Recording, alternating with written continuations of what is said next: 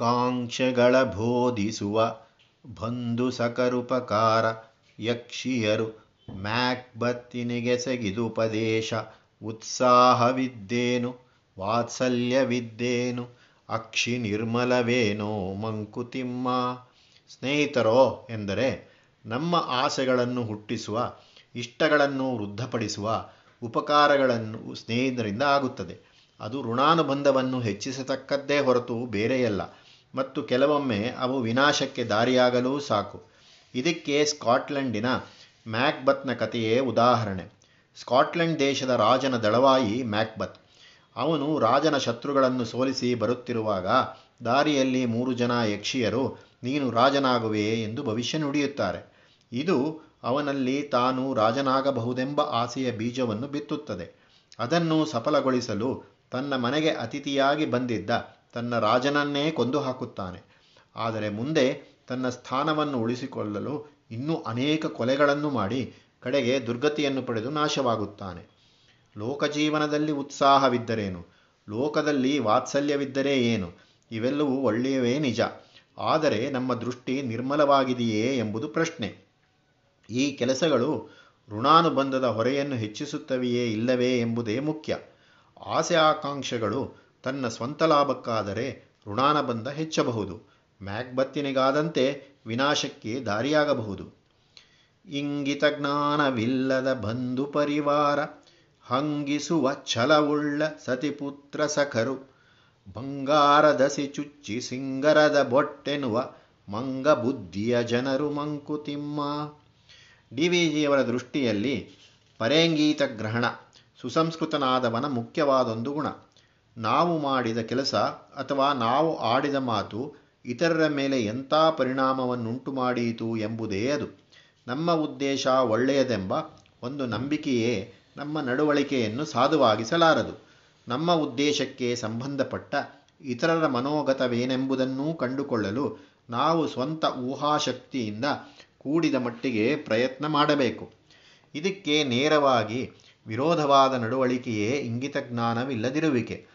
ಹೀಗೆ ಒಂದು ಸಂಸಾರದಲ್ಲಿ ಗಂಡ ಹೆಂಡತಿಯರಲ್ಲಿ, ತಂದೆ ತಾಯಿ ಮಕ್ಕಳಲ್ಲಿ ಈ ಇಂಗಿತ ಗ್ರಹಣವಿಲ್ಲದಿದ್ದರೆ ಒಬ್ಬರಲ್ಲೊಬ್ಬರಿಗೆ ಪ್ರೀತಿ ವಾತ್ಸಲ್ಯಗಳು ಇಲ್ಲದೇ ಹೋಗುವುದೇ ಅಲ್ಲದೆ ಯಾವ ವಿಧವಾದ ಸೌಹಾರ್ದವೂ ಇಲ್ಲದೆ ಮನೆ ರಣರಂಗವಾದೀತು.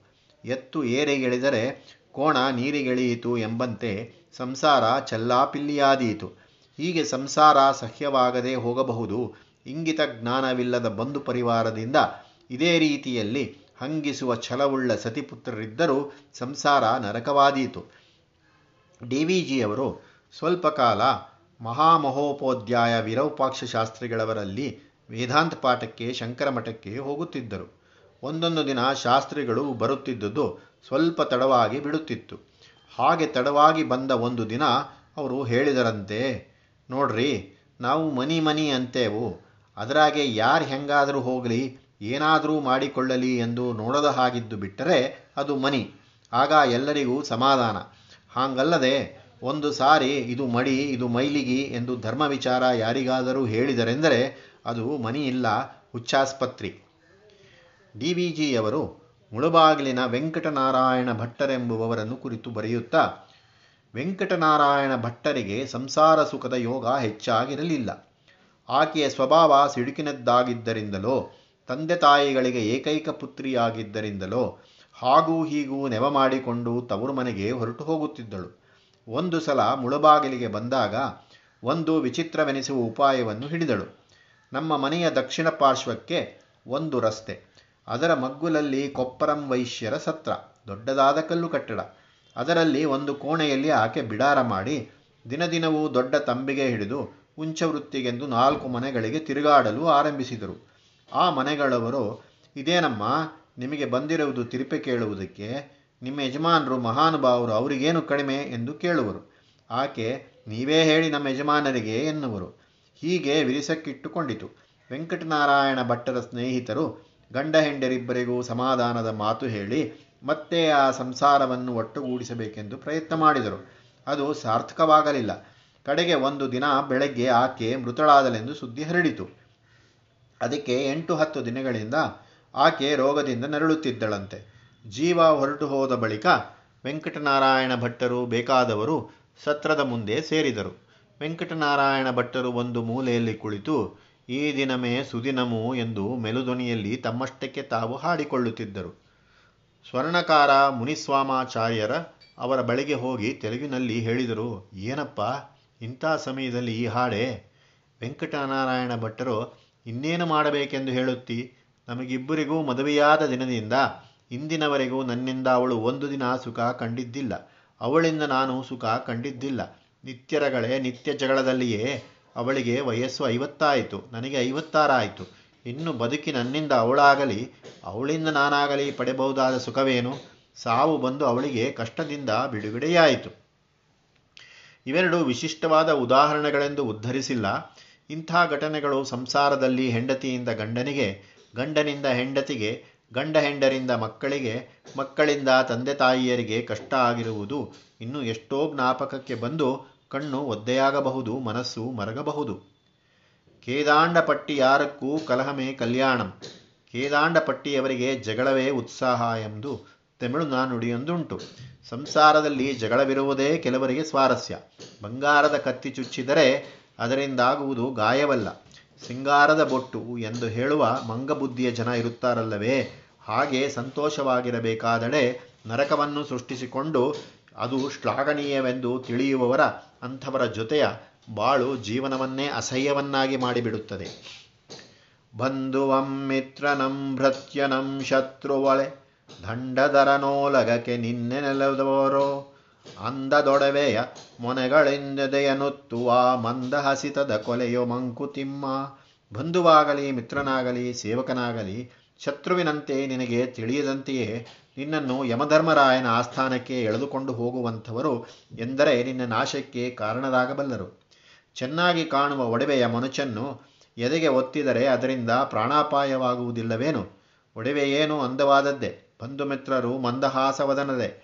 ಆದರೆ ಅವರ ಮಾತನ್ನು ತಾರತಮ್ಯವಿಲ್ಲದೆ ವಿವೇಕವಿಲ್ಲದೆ ಕೇಳಿ ಅದರಂತೆ ನಡೆದರೆ ಅದು ನಿನ್ನನ್ನು ಕೊಲೆಗೆ ಈಡು ಮಾಡಬಲ್ಲದು ದ್ವೇಷರೋಷಗಳ ಒಲೆ, ನೇಹಮುಂ, ಮೋಹಮುಂ ಪಾಶವಾಗಲ್ಬಹುದು. ನಿನಗೆ ಮೈ ಮರಸಿ, ವಾಸನೆಗಳ ರುಬಿ ಚಿತ್ತ ಜ್ವರಂಗಳ ಬಿತ್ತಿ, ಮೋಸದಲ್ಲಿ ಕೊಲ್ಲುವವೋ ಮಂಕುತಿಮ್ಮ. ದ್ವೇಷರೋಷಗಳು ನಿನಗೆ ಹಾನಿ ಮಾಡಬಲ್ಲವೆಂಬುದು ತಿಳಿದದ್ದೇ ಆದರೆ ಹಾಗೆಯೇ ಸ್ನೇಹವೂ ಮೋಹವೂ ನಿನ್ನ ಮೈಯನ್ನು ಮರೆಸಿ ನಿನ್ನ ಬುದ್ಧಿಗೆ ಭ್ರಮೆಯನ್ನುಂಟು ಮಾಡಿ ನಿನಗೆ ಪಾಶವಾಗಬಹುದು.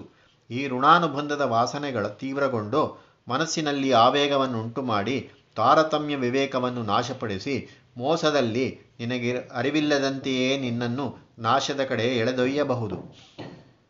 ಕರುಮ ಬಂದಿರುವುದು ಮೋಹನದ ರೂಪಿನಲಿ ಕಿರುನಗವು ಕುಡಿ ನೋಟ ಕೊಂಕು ನುಡಿಗಳಲ್ಲಿ ಕರೆದು ತಳ್ಳುವ, ತಳ್ಕರಿಸು ತೊಳಗೆ ಕಿಚ್ಚಿಡುವ ತರಳತೆಯದೇಂ ತಂತ್ರ ಮಂಕುತಿಮ್ಮ. ಇದು ಹೇಗೆ ಬೇಕಾದರೂ ಬರಬಹುದು. ನಿನ್ನ ಪೂರ್ವಾರ್ಜಿತ ಕರ್ಮ ಮೋಹನಾಕಾರವನ್ನು ತಾಳಿ ನಿನ್ನ ಎದುರು ಬರಬಹುದು. ಮಂದಹಾಸವನ್ನು ಬೀರಿ ಕುಡಿನೋಟದಿಂದ ನೋಡಿ ಕೊಂಕು ನುಡಿಯನ್ನು ನುಡಿದು ನಿನ್ನನ್ನು ಮರಳಗೊಳಿಸಬಹುದು. ಆದರೆ ಅವೆಲ್ಲವೂ ಪ್ರೀತಿಯ, ಸ್ನೇಹದ ಸರಳತೆ ಎಂದು ತಿಳಿದರೆ ನೀನು ಬೆಪ್ಪನಾಗುತ್ತೀಯೆ. ಆ ಮೋಹನ ರೂಪ ನಿನ್ನನ್ನು ಹತ್ತಿರಕ್ಕೆ ಕರೆದುಕೊಂಡ ಕ್ಷಣದಲ್ಲಿಯೇ ದೂರ ನೂಕುತ್ತದೆ. ನಿನ್ನನ್ನು ಆಲಂಗಿಸಿಕೊಳ್ಳುತ್ತಿರುವಾಗಲೇ ನಿನ್ನೊಳಗೆ ಬೆಂಕಿ ಇಡುತ್ತದೆ. ಚಪಲ ಸ್ವಭಾವ ನಿನ್ನನ್ನು ಪಾಕ ಮಾಡಲು ವಿಧಿ ಉಪಯೋಗಿಸುವ ಒಂದು ತಂತ್ರ. ಮೃತ್ಯುತಾಂ ಬಂದು ಮೋಹಿನಿಯ ರೂಪದಿ ನಿನ್ನ ಚಿತ್ತವನು ಸೆರೆಪಿಡಿದು, ನೆತ್ತರನು ಬಸಿದು ನಿತ್ಯ ನಿನ್ನ ಸುವಲವಲವಾ ಪೀರುತಲಿ ದೀರ್ಘ ಹತ್ಯೆಯಲಿ ಹರ್ಷಿಪಳೋ ಮಂಕುತಿಮ್ಮ ಈ ಮೋಹಿನಿ ಯಾರೆಂದುಕೊಂಡಿದ್ದೀಯೆ? ಇದು ಮೃತ್ಯುವೆ. ಛದ್ಮವೇಷದಿಂದ ಬಂದು ನಿನ್ನ ಮನಸ್ಸನ್ನು ಅಪಹರಿಸಿ, ಆದರೆ ಕೈಗೆ ಸಿಕ್ಕದೆ ನಿನ್ನ ರಕ್ತವನ್ನು ಹೀರಿ ನಿನ್ನ ಪ್ರಾಣವನ್ನು ಸ್ವಲ್ಪ ಸ್ವಲ್ಪವಾಗಿ ಹೀರುತ್ತಾ ಒಂದೇ ಸಲಕ್ಕೆ ಸಾವನ್ನು ಕೊಡದೆ ಒಂದು ಜೀವಮಾನವಿಡೀ ಪ್ರತಿ ನಿಮಿಷವೂ ಸಾವಿನ ರುಚಿಯನ್ನು ನೋಡುವಂತೆ ಮಾಡಿ ಸಂತೋಷ ಪಡುತ್ತದೆ ಕ್ಷಣವೊಂದೊರೊಳೆ ಪೂರ್ತಿ ಕೊಲ್ಲುವುದು ಯಮಶೂಲ, ಕ್ಷಣವನು ಕ್ಷಣ ಕೊಲ್ಲುವು ಮೋಹ ಮಮತೆ. ಕುಣಿಕೆಯನು ನಿನ್ನ ಕೊರಳಿಗೆ ಹೂಡಿ ಚಿರಕಾಳ, ವಣುವಣುವೆ ಬಿಗಿಯುವವು ಮಂಕುತಿಮ್ಮ ಯಮಧರ್ಮರಾಯನ ಶೂಲವು ಒಂದೇ ಕ್ಷಣದಲ್ಲಿ ನಮ್ಮನ್ನು ಪೂರ್ತಿಯಾಗಿ ಕೊಂದುಬಿಡುತ್ತದೆ. ಆದರೆ ಮೋಹ ಮಮತೆಗಳು ಒಂದು ಜೀವಮಾನ ಪರ್ಯಂತವೂ ನಮ್ಮನ್ನು ಕ್ಷಣ ಕ್ಷಣವೂ ಕೊಲ್ಲುತ್ತಿರುತ್ತವೆ. ಒಂದೇ ಸಲ ಸಾಯಲು ಬಿಡದೆ ಮರಣದಂಡೆಯನ್ನು ಮರ ದಂಡನೆಯನ್ನು ಅನುಭವಿಸಬೇಕಾದವನ ಕುತ್ತಿಗೆಗೆ ಹಗ್ಗದ ಕುಣಿಕೆಯನ್ನು ಹಾಕಿ ಒಂದೇ ಸಲ ಅವನನ್ನು ಕೊಲ್ಲುತ್ತಾರೆ. ಆದರೆ ಇದು ಕುಣಿಕೆಯನ್ನು ಹಾಕಿ ಒಂದೊಂದು ನಿಮಿಷಕ್ಕೂ ಅದನ್ನು ಬಿಗಿ ಮಾಡುತ್ತಾ ಪೂರ್ತಿಯಾಗಿ ಬಿಗಿ ಮಾಡದೆ ಸಾವಿನ ಸಂಕಟವನ್ನು ಉಂಟು ಮಾಡುತ್ತದೆ ಋಣದ ಜಾಲವನಂತ ಕರುಮಚಕ್ರವನಂತ ಜನುಮ ಜನುಮದ ಕಥೆಯ ತಂತುಗಳನಂತ, ಅನವರತ ನೂತನವಿದೆ ನಿಪ ವಿಶ್ವದ ತಂತ್ರ ಬಿನದ ಪರಬೊಮ್ಮಂಗೆ ಮಂಕುತಿಮ್ಮ. ಹೀಗೆ ಋಣಾನುಬಂಧದ ಬಲೆ ಇದೆಯಲ್ಲ, ಅದಕ್ಕೆ ಕೊನೆಯೇ ಇಲ್ಲ. ಅದರ ಪರಿಣಾಮವಾಗಿ ಕರ್ಮಚಕ್ರವು ಸುತ್ತುತ್ತಲೇ ಇರುತ್ತದೆ. ಅದಕ್ಕೆ ಮುಗಿವಿಲ್ಲ. ಆದ್ದರಿಂದ ಜನ್ಮ ಜನ್ಮಾಂತರದ ಕಥೆಯು ಉದ್ದಕ್ಕೂ ಹೆಣೆದುಕೊಂಡು ಹೋಗುತ್ತಲೇ ಇರುತ್ತದೆ. ಹೀಗೆ ಅನವರತವಾಗಿ ಅವಿಚ್ಛಿನ್ನವಾಗಿ ನಡೆಯುತ್ತದೆ ಈ ಕತೆ ಆದರೆ ಈ ಕತೆ ಎಂದೆಂದಿಗೂ ಹೊಸದೆ. ವಿಶ್ವವನ್ನು ಹೀಗೆ ಒಂದು ಸೊಗಸಾದ ತಂತ್ರದಿಂದ ನಡೆಸುತ್ತಿದ್ದಾನೆ ಬ್ರಹ್ಮ. ಅದು ಬ್ರಹ್ಮನಿಗೆ ವಿನೋದ. ಪುಣ್ಯದಿಂಬಂದ ಸಿರಿ, ಮದಮೋಹಗಳ ಮೂಲ, ಖಿನ್ನನಾಗಿಪ, ಪಾಪ ಫಲವಾತ್ಮ ಶುದ್ಧಿ ಅನ್ಯೋನ್ಯ ಜನಕಗಳು ಪುಣ್ಯ ಪಾಪಗಳಿಂತು ಧನ್ಯನು ಭಯವ ಮೀರೆ ಮಂಕುತಿಮ್ಮ. ಪುಣ್ಯದಿಂದ ಸುಖ ಲಭಿಸುತ್ತದೆ ನಿಜ. ಆಗ ಸೊಗಸಾದದ್ದು, ಪ್ರಿಯವಾದದ್ದು, ಸವಿಯಾದದ್ದು ಸಿಗುತ್ತದೆ. ಅವು ನಮ್ಮನ್ನು ಮುತ್ತಿಕೊಂಡು ಮೋಹವನ್ನುಂಟು ಮಾಡುತ್ತವೆ ಆಗ ನಮಗೆ ಆಹಾ, ಎಷ್ಟು ಚೆನ್ನಾಗಿದೆ ಈ ಲೋಕ. ಇದನ್ನು ಬಿಡುವುದೆಂದರೆ ಏನು? ಅದು ಹೇಗಾದೀತು? ಇದನ್ನು ನನ್ನದನ್ನಾಗಿ ಮಾಡಿಕೊಳ್ಳಬೇಕು. ಇದು ನನಗೇ ನನಗೇ ಇರಬೇಕು ಎಂದೆನಿಸುತ್ತದೆ. ನನ್ನ ಗಂಡ ಜಾಣ, ನನ್ನ ಹೆಂಡತಿ ಚೆಲುವೆ, ನನ್ನ ಮಗ ಪ್ರಚಂಡ, ಹೀಗೆಲ್ಲ ಅಂದುಕೊಂಡು ಹೆಮ್ಮೆ ಪಡಬೇಕೆಂದೆನಿಸುತ್ತದೆ. ಹಾಗೆಯೇ ಪುಣ್ಯವು ತಂದುಕೊಡುವ ಇಂದ್ರಿಯ ಸುಖದ ಮಾದಕ ಅಮಲು ದೇಹಕ್ಕಿಂತ ಮೇಲ್ಪಟ್ಟ ಜೀವವೊಂದುಂಟೆಂಬುದನ್ನು ಮರೆಯಿಸಬಹುದು. ಭಗವಂತನನ್ನು ಇಲ್ಲವೆನಿಸಬಹುದು. ದೇಹವೇ ಇರತಕ್ಕದ್ದು. ಅದು ಸವಿಯುಣ್ಣುವ ಕ್ಷಣವೇ ಸರ್ವಸ್ವ. ಆ ಸವಿಯನ್ನು ಬಿಟ್ಟರೆ ಬಾಳಿನಲ್ಲಿ ಇನ್ನೇನೂ ಸ್ವಾರಸ್ಯವಿಲ್ಲ ಎನ್ನಿಸಬಹುದು. ಇನ್ನು ಮುಂದುವರಿದು, ನಾನು ಈ ಶತ್ರುವನ್ನು ಬಡಿದು ಹಾಕಿದೆ. ಇನ್ನು ಆ ಶತ್ರುವನ್ನು ಹೊಡೆಯುವೆ. ನಾನೇ ಪ್ರಭು, ನಾನೇ ಭೋಗಶಾಲಿ, ನಾನೇ ಜಯಶಾಲಿ, ನಾನು ಬಲಿಷ್ಠ, ನಾನು ಸುಖಕ್ಕಾಗಿ ಹುಟ್ಟಿರುವವನು, ನಾನು ಸಂಪನ್ನ, ನಾನೇ ಕುಲವಂತ ಯಾರಿದ್ದಾರೆ ನನಗೆ ಸರಿತೂಗಬಲ್ಲವರು. ಬೇಕು ಬೇಕಾದ ಜ್ಞಾ, ಯಜ್ಞಗಳನ್ನು ನಾನು ಮಾಡುತ್ತೇನೆ. ಬೇಕು ಬೇಕಾದ ದಾನಗಳನ್ನು ನಾನು ಕೊಡುತ್ತೇನೆ. ಬೇಕು ಬೇಕಾದ ವೈಭವಗಳನ್ನು ನಾನು ಪಡುತ್ತೇನೆ ಎಂದುಕೊಳ್ಳುತ್ತಾನೆ. ರಾವಣಾದಿ ರಾಕ್ಷಸರು ಪೂಜೆ ಮಾಡಿದವರಲ್ಲವೇ? ಪೂಜೆ ತಪಸ್ಸುಗಳಿಂದಲೇ ಅಲ್ಲವೇ? ಅವರು ವರಗಳನ್ನು ಸಂಪಾದಿಸಿದ್ದು. ಹೀಗೆ ಪುಣ್ಯದ ಅಮಲು ಅಹಂತೆಗೆ ಕಾರಣವಾಗುತ್ತದೆ. ಆದ್ದರಿಂದ ಆತ್ಮವಿಸ್ಮೃತಿ ಇದೇ ಪುಣ್ಯದಿಂದ ಬರುವ ಸುಖಗಳಲ್ಲಿರುವ ಅಪಾಯದಲ್ಲಿ ಬಹುದೊಡ್ಡದು. ಹೀಗೆ ಪುಣ್ಯದಿಂದ ಬಂದ ಸಂಪತ್ತು ಮದಮೋಹಗಳ ಮೂಲ. ಇದಕ್ಕೆ ವಿಪರೀತವಾಗಿರುವುದು ಪಾಪದ ಫಲ, ಕಷ್ಟ. ಅದು ಮನಸ್ಸನ್ನು ಖಿನ್ನವಾಗಿಸುತ್ತದೆ. ಪುಣ್ಯ ಅಹಂತೆಗೆ ಕಾರಣವಾದರೆ ಪಾಪ ದೀನತೆಗೆ ನಿಸ್ಸಹಾಯತೆಗೆ ಕಾರಣವಾಗುತ್ತದೆ. ತನ್ನ ಪ್ರಯತ್ನ ಪೌರುಷ ನಿಷ್ಫಲವೆಂದು ತೋರುತ್ತದೆ. ಹೀಗೆ ಪ್ರಪಂಚ ಘರ್ಷಣೆಯ ನಮ್ಮ ಹೃದಯವನ್ನು ಕುದಿಸಿ ನಮ್ಮ ಹೃದಯ ಗ್ರಂಥಿಗಳನ್ನು ಸಡಿಲಿಸುತ್ತದೆ. ಸ್ವಭಾವವನ್ನು ಮೆತವು ಮಾಡುತ್ತದೆ. ಯಥಾರ್ಥವೇನೆಂದು ಪ್ರಶ್ನೆ ಮಾಡಿಕೊಳ್ಳುವಂತೆ ಮಾಡುತ್ತದೆ. ಇದು ಆತ್ಮಶುದ್ಧಿಗೆ ದಾರಿಯಾಗುತ್ತದೆ. ಹೀಗೆ ಪುಣ್ಯಫಲ ವೃದ್ಧಿಯಾದಂತೆಲ್ಲ ಪಾಪಾಕರ್ಷಣೆ ವೃದ್ಧಿಯಾಗುತ್ತದೆ. ಪಾಪದ ತಾಪ ಪುಣ್ಯಕರ್ಮವನ್ನು ಪ್ರಚೋದಿಸುತ್ತದೆ. ಹೀಗೆ ಪುಣ್ಯಪಾಪಗಳ ಅನ್ಯೋನ್ಯ ಜನಕಗಳು ಇದೇ ಸಂಸಾರ ಚಕ್ರ. ಆದಿ ಅಂತಗಳಿಲ್ಲದ ಸಡಗರ. ಹಾಗಾದರೆ ಇದಕ್ಕೆ ಮದ್ದಿಲ್ಲವೋ ಎಂದರೆ ಇವೆರಡನ್ನು ಮೀರುವುದೇ ಮದ್ದು. ಇವೆರಡನ್ನು ಮೀರಬಹುದು. ಹಾಗೆ ಮೀರುವವನು ಧನ್ಯ ಎನ್ನುತ್ತದೆ ಕಗ್ಗ. ಅದು ಹೇಗೆ ಸಾಧ್ಯ ಎಂಬುದನ್ನು ಕಗ್ಗ ಮುಂದೆ ತಿಳಿಸುತ್ತದೆ. ನೋಡು ನೋಡು ತಲೋಕ ಸಹವಾಸ ಸಾಕಹದು. ಬಾಡುತಿಹ ಹೂಮಾಲೆ ಗೂಡುವಿಹ ಕಜ್ಜಿ. ತೋಡದಿರು ಬಾಳ್ವೆಯಾಲವನು ಮೇಲ್ಮೇಲೆ ನೀ ನೋಡಾಡು ಹಗರದಿಮ್ಮಂಕುತಿಮ್ಮ ಲೋಕವನ್ನು ನೋಡುತ್ತಾ ನೋಡುತ್ತಾ ಅದರ ಸಹವಾಸ ಸಾಕೋ ಸಾಕೋ ಎನ್ನಿಸಿ ಬಿಡುತ್ತದೆ. ತಲೆಯ ಮೇಲೆ ಗುಡ್ಡೆ ಹಾಕಿಕೊಂಡು, ಓ ಲಕ್ಷ್ಮಣ ಎಂದು ಓಡಿ ಹೋಗೋಣವೆನಿಸುತ್ತದೆ ಹೂವಿನ ಮಾಲೆ ಎಂದೆಂದಿಗೂ ಸುಂದರವಾಗಿಯೇ ಇರುವುದಿಲ್ಲ.